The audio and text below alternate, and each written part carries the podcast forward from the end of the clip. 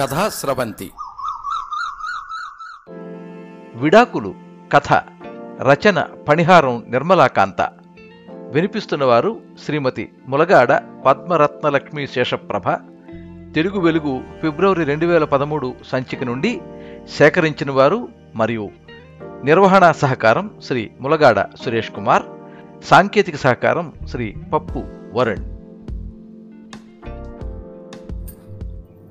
ఉదయం పది గంటలు. రెండో అదనపు న్యాయస్థానంలో పిలుపులు అయిపోయాయి. న్యాయమూర్తి అనుమతి ఇవ్వడంతో బెంచ్ గుమాస్తా మొదటి కేసులో వాది ప్రతివాదుల పేర్లు కేసు సంఖ్య పెద్దగా చదివాడు. కోర్టు వాకిలి దగ్గరున్న బిళ్ళబంట్రోతు వరండాలోకి వెళ్ళి వాది ప్రతివాదులను మూడుసార్లు బిగ్గరగా పిలిచాడు. ఆవరణలో బీడీ కాలుస్తున్న వాది సందల గోవిందం చటుక్కున బీడీ పారేసి కోర్టు హాల్లోకి వెళ్ళాడు. న్యాయమూర్తికి దండం పెట్టి ఒక పక్కగా నిలబడ్డాడు. మనిషి పొడుగ్గా ముతక పంచ చేతుల బనీంలో వెర్రిబాగుల వాడిలా కనిపిస్తున్నాడు. న్యాయస్థానం బయట చెట్టు కింద కూర్చుని సావాస కత్తితో కబుర్లు చెప్తూ తేగ వలుచుకు తింటున్న సందల నారాయణమ్మ మిగిలిన తేగ తన సావాసకత్త చేతిలో పెట్టి పక్కనున్న సిల్వర్ క్యారేజీని ఒక పాల సూత్తుండప్పా అని ఆమెకు అప్పచెప్పి ఒక్క పరుగులో కా- కోర్టు హాల్లోకి ప్రవేశించింది. న్యాయమూర్తికి దండం పెట్టి ఒక పక్కగా నిలబడింది. సందెల నారాయణమ్మ ఊచలాగా వంగిపోయి ఉంది. బాగా కష్టం చేసి బతికే మనిషిని చూడగానే తెలుస్తోంది. ముదురు ఎరుపు రంగు నేత చీర మీద ఎరుపు రంగు అంచున్న పసుపు జాకెట్టు తొడుక్కుని ఉంది. తైల సంస్కారం లేని బిర్ర జుట్టుని బలంగా లాగి వేలిముడి వేసింది. రెండు చేతులకి పట్టుదారాలున్నాయి. మెడలో పసుపు బాగా రాసిన పసుపు తాడు ఉంది. చెప్పులు లేని పాదాలు దుమ్ము పట్టి బీడు భూమిలాగా విచ్చిన పగుళ్ళతో ఉన్నాయి. చెవులకి ముక్కుకి చీపురు పుల్లలున్నాయి.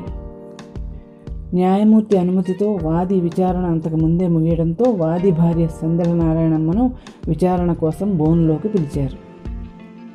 కోర్టు జవాను నారాయణమ్మ చేత భగవద్గీత మీద ప్రమాణం చేయించాడు. వాది తరపు న్యాయవాది విచారణ ప్రారంభించాడు. నీ పేరు? సందెల నారాయణమ్మ బాబు. సందెల గోవందాన్ని చేతితో చూపిస్తూ అడిగాడు. అతడు నీకేమవుతాడు? ఆ దిక్కుమాలనోడు సొయానా నా పెనిమిటి బాబు. మీ పెళ్ళి పెద్దలు చేయించిందా లేక మీరే చేసుకున్నారా?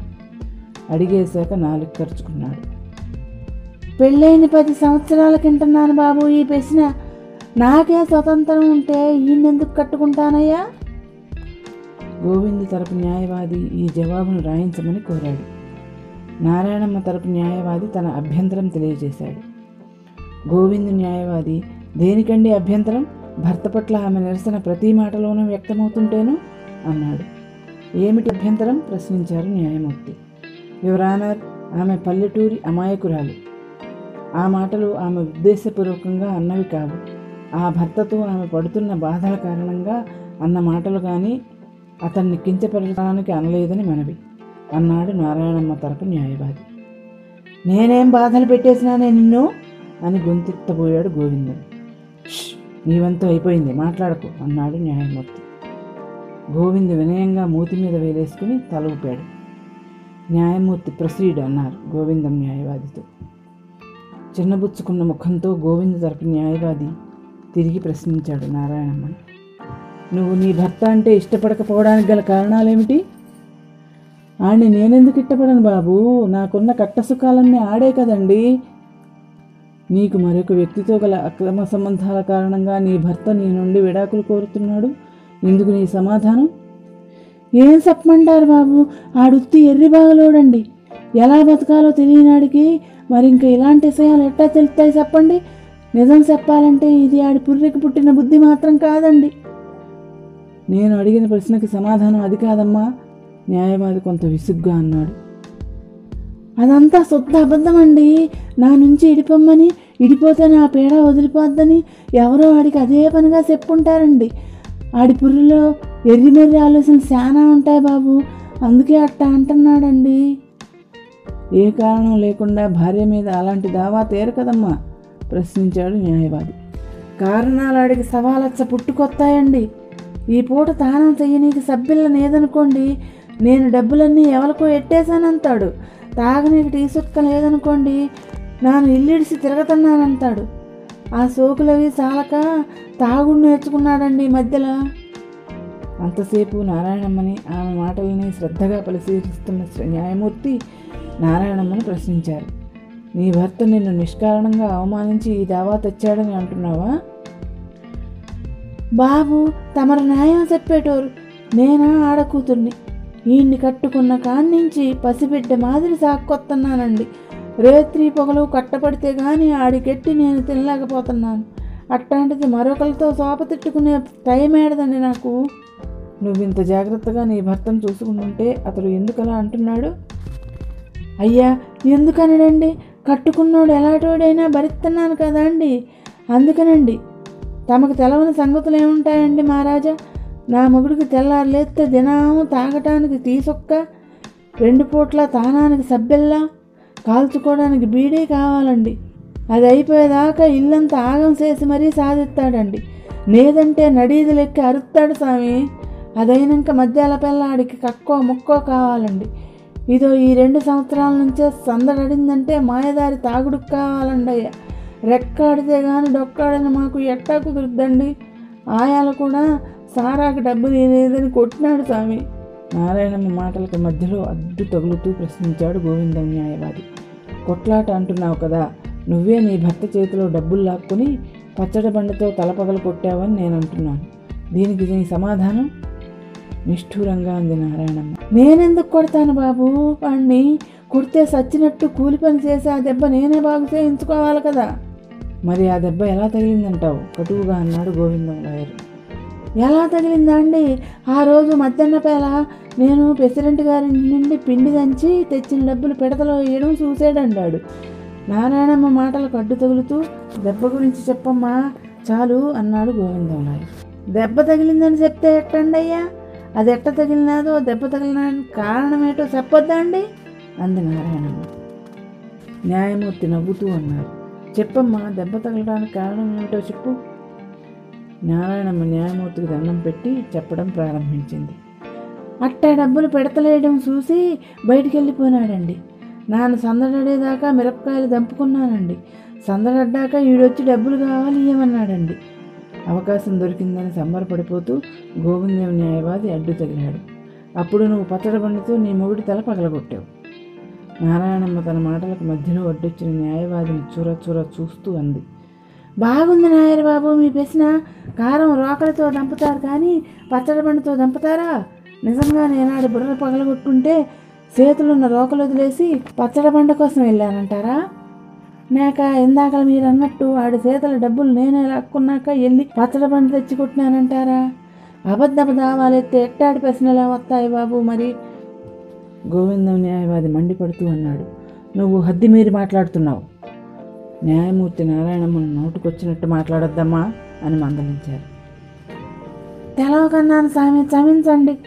ఈ నాయర్ గారు పూర్తి వినకుండా నన్ను అన్యాయంగా అంటున్నారన్న బాధలో అట్టనేసినాను. వినయంగా అంది నారాయణమ్మ. సరే తర్వాత ఏం జరిగిందో చెప్పు అన్నాడు న్యాయమూర్తి దయగా చూస్తూ. నారాయణమ్మ తిరిగి ప్రారంభించింది. అప్పుడు అన్నానండి నా కాడనేవో గూట్ల గిన్నెలు కూడా ఉంటుంది తినేసి వాళ్ళకుండు అన్నానండి. దాని మీద ఆడు మండిపడి పెడతలున్న వేటి తెల్లపెంకులా అన్నాడండి. నేనేమో అయ్యి రేపు గింజల కొంటే కావాలి ఇయ్యను అని లోపలికి పోనానండి. కొంచెంసేపు అయినాక చూస్తే లేడండి ఏటా ఎప్పుడు అరిసేవాడు లేడనుకుని కొంచెంసేపు చూసి నా మట్టుకు అన్నం తినేసి తలుపు లోన గడేసి తొంగున్నానండి. మెల్లగా కునికట్టినదండి. దడాలన సప్పుడైతే గబుక్కుని లేచి చూద్దును కదండి. వీడు ఈదికి మధ్యనున్న గోడ మీద కూకునున్నాడండి.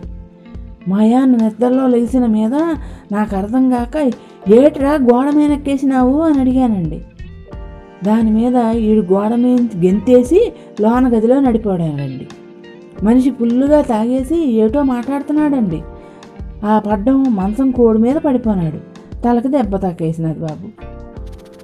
అప్పుడే బయట దడాలని సప్పుడైతే ఏటో చూద్దారని గెడ తీసి బయటికి వెళ్ళి చూద్దును కదా. బయట సారా కొట్ల పనిచేసే పాపిగాడు పడిపోయినాడండి ఆడి మీద చిన్న నిచ్చెన పడున్నదండి. ఇదేటీడు ఇలాగ పడిపోనాడని నిచ్చెన తీసి ఆయన్ని పిలిచానండి.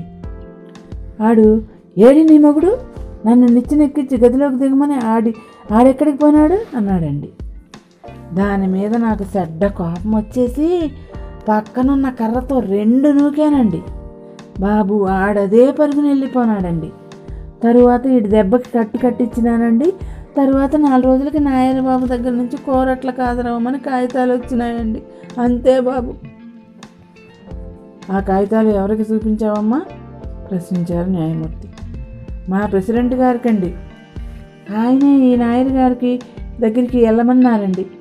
డబ్బులు ఇచ్చుకోలేనండి అయ్యా అంటే పర్లేదులే అన్నాడండి. మీ న్యాయవాదితో భర్త నుంచి విడిపోతానని చెప్పావా? లేదు బాబు ఆడు అమాయకపోడండి.